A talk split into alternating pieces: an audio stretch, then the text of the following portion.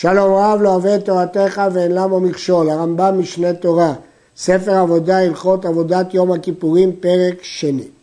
כל מעשי התלמידים והמוספים של יום זה עושה אותן כהן גדול והוא לבוש בבגדי זהב והעבודות המיוחדות ליום זה בבגדי לבן. העבודות הרגילות בבגדי זהב, אלה שמונה בגדים של כהן גדול. אבל עבודות שמיוחדות ליום הכיפורים בארבעה בגדים, כתונת, מכנסיים, אבנט ומצנפת של בגדי לבן. מדוע? כיוון שהזהב המצוי בשמונה בגדים מזכיר את חטא העגל ואין קטגור נעשה סנגור. הספורנו בפירושו לתורה מוסיף לבאר שבגדי לבן יראו המלאכים אל הנביאים שנראים בלבושי הבדים. עבודה המיוחדת ליום זה הוא מעשה הפר של כהן גדול, שני השעירים שאחד מהם שעיר המשתלח, והקטרת הקטורת בקודש הקודשים, כל אלו בבגדי לבן הם נעשים. כל עת שישנה הבגדים, ויפשוט בגדים, וילבש בגדים אחרים, בין אם הוא מחליף מזהב ללבן, ובין אם הוא מחליף מלבן לזהב, טעון טבילה, שנאמר, ופשט את בגדי הבד, ורחץ את בשרו במים במקום קדוש ולבש את בגדיו. וחמש טבילות ועשרה קידושין טובל כהן גדול ומקדש בו ביום. כיצד? בתחילה פושט בגדי חול שעליו וטובל ועולה ומסתפק ולובש בגדי זהב ומקדש ידיו ורגליו ושוחט את התמיד ומקטיר קטורת של שחר של כל יום ומטיב הנרות ומקטיר אברי התמיד עם החביתים והנסכים, ומקריב הפר ושבעה כבשים של מוסף היום. כל אלה קורבנות רגילים הם בבגדי זהב. ואחר כך מקדש ידיו ורגליו, ופושט בגדי הזהב וטובל, ועולה ומסתפק ולובש בגדי לבן. ומקדש ידיו ורגליו, ועובד עבודת היום כולה, הווידויים עם ההגרלה וזריקת הדמים בפנים, והקטרת הקטורת בקודש הקודשים, הוא מוסר השעיר למשלח אותו לעזאזל, הוא מוציא אמורי הפר והשעיר הנשרפים, הוא מוסר שערה נשרפה, כל העבודות המיוחדות ליום. אחר כך מקדש ידיו ורגליו, הוא פושט בגדי לבן וטובל ועולה ומסתפק ולובש בגדי זהב ומקדש ידיו ורגליו ומקריב את המוספים, שעיר החטאת של מוסף היום ואלו ואל העם והם עולות. הוא מקטיר הימורי פר ושעיר הנשרפים, הוא מקריב תמיד של בין הארבעים, כל זה בבגדי זהב. אחר כך מקדש ידיו ורגליו ופושט בגדי זהב, וטובל, ועולה ומסתפק, ולובש בגדי לבן, ומקדש ידיו ורגליו, למה? מה נשאר לו לעשות? אחר כך נכנס לקודש הקודשים, הוא מוציא משם את הקו ואת המחתה. גם הוצאת הקו והמחתה זה עבודה בבגדי לבן. אחר כך מקדש אדם אדם ופושט בגדי לבן וטובל ועולה ומסתפק ולובש בגדי זהב ומקדש אדם אדם ומקטיר קטורת של בין הארבעים של כל יום ומתיר את הנרות בין הארבעים ומקדש ידיו ורגליו ופושט בגדי זהב ולובש בגדי חול ויוצא. הגמרא לומדת מהפסוקים שיש לקדש ידיים ורגליים בכל פעם לפני שפושט בגדים ולפני שלובש בגדים חדשים וכן שיש לטבול בין שתי הלבישות. הלכה למשה מסיני מקובל חמש טבילות ועשרה קידושים נעשים בו ביום. לגבי הוצאת הכף והמחתה, חכמים למדו שכל הפרשה נאמרה על הסדר, כל הציוויים שנאמרו בפרשת החרמות נאמרו לפי סדר עשייתם, מלבד הפסוק ובא אהרון אל אוהל מועד ופשט את בגדי הבד אשר לבש בבואו אל הקודש והניחם שם. בתורה לא מפורש לשם מה הוא בא אל אוהל מועד. החכמים למדו שהוא בא להוציא את הכף והמחתה. לפי סדר הפסוקים בתורה הוצאת הכף והמחתה נעשית מיד לאחר השילוח השעיר במדבר. אבל אה, לכן גם חסרות טבילות וקידושים. אבל לפי ההלכה למשה מסיני פעולת הוצאת הקו והמחתה הועברה בנות להקרבת התמיד והקטרת הקטורת הנעשים בבגדי זהב, כך נוצרו עוד שתי החלפות בגדים, ואז מתקיימת ההלכה למשה מסיני של הבגדים. עוד יש להעיר, תמיד של בין הארבעים. שיטת רש"י שביום הכיפורים מקריבים את התמיד לאחר הטבילה החמישית, לאחר הוצאת הקו והמחתה. אבל התוספות והרמב"ם חולקים ואומרים שהתמיד קרב לאחר טבילה שלישית. הרמב"ם אומר שתמיד חייב להיות סוף סדר הקרבת הקורבנות הרגיל, לכן הוא נהיה בסיום העבודות של כל יום. כל הטבילות האלו והקידושים כולם במקדש, שנאמר ורחץ את בשרו במים במקום קדוש, חוץ מטבילה ראשונה, שהוא רשאי לטבול אותה בחול, שאינה אלא להוסיף כוונתו, שאם יזכור טומאה ישנה שבידו, יפרוש ממנה בטבילה זו לשמה.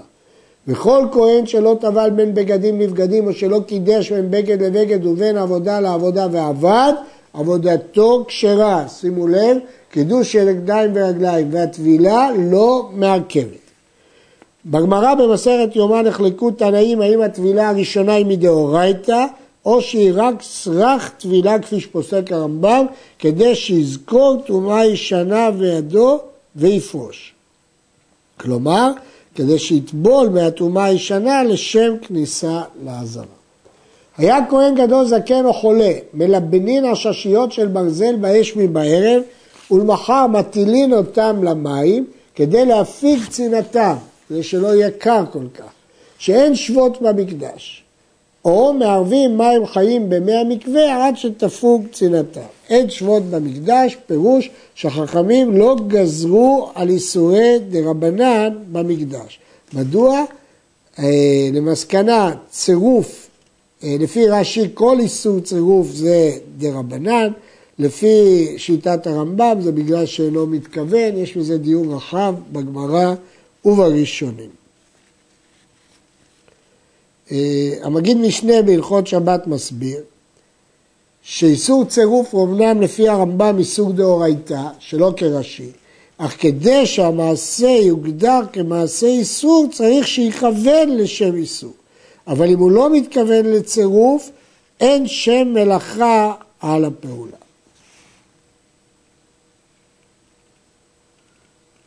בכל יום כהן גדול מקדש ידיו ורגליו מן הכיור כשאר הכהנים, והיום מקדש מקיטון של זהב, משום כבודו.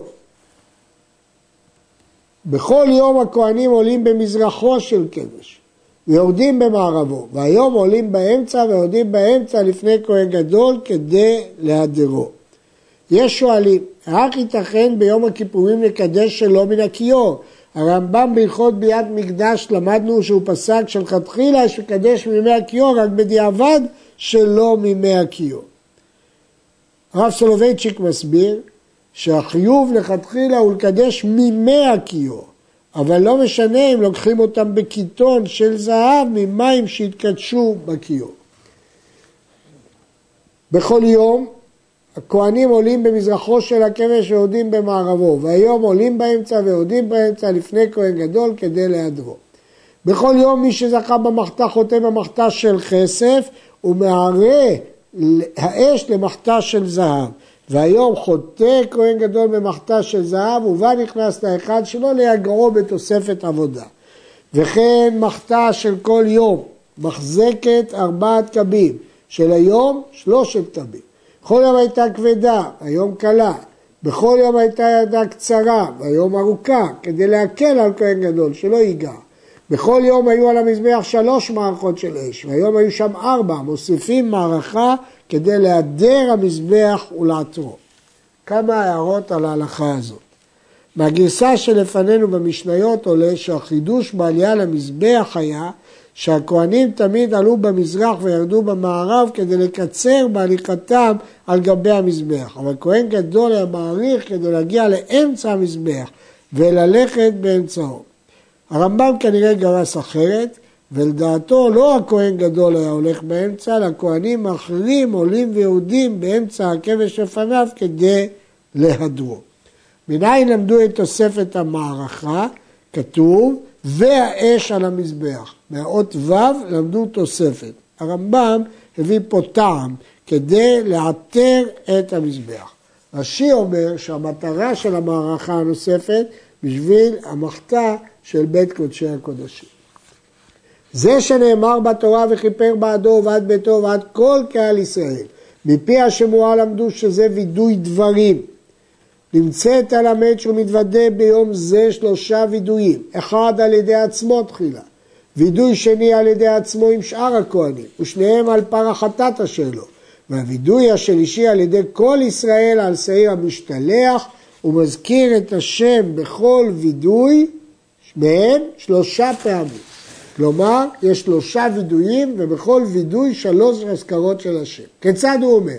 אנא השם חטאתי, אביתי, פשעתי לפניך. אנא השם כפרנה לחטאים ולעוונות ולפשעים, שחטאתי ושאביתי ושפשעתי, שנאמר, כי ביום הזה יכפר עליכם לתאר אתכם מכל חטאותיכם לפני השם תטהרו. הרי שלושה פעמים הזכיר את השם. אנא השם, פעם שנייה אנא השם, ולבסוף לפני השם תטהרו. וכן בכל וידוי מהם. יש להזכיר שהסדר הזה, חטאתי, ערביתי, פשעתי, זאת מסקנת הגמרא. וכשהוא נותן את הגורל על שעיר חטאת, אומר להשם חטאת, עוד הזכרת שם.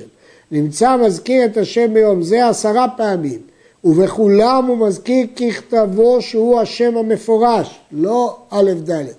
ובראשונה היה מגביה קולו בשם, כיוון שרבו פרוצים, חזרו לאורו בקול נמוך ומבליעו בנעימות עד שלא יכירו בו אפילו חבריו הכהנים, כדי שהשם יהיה נסתר.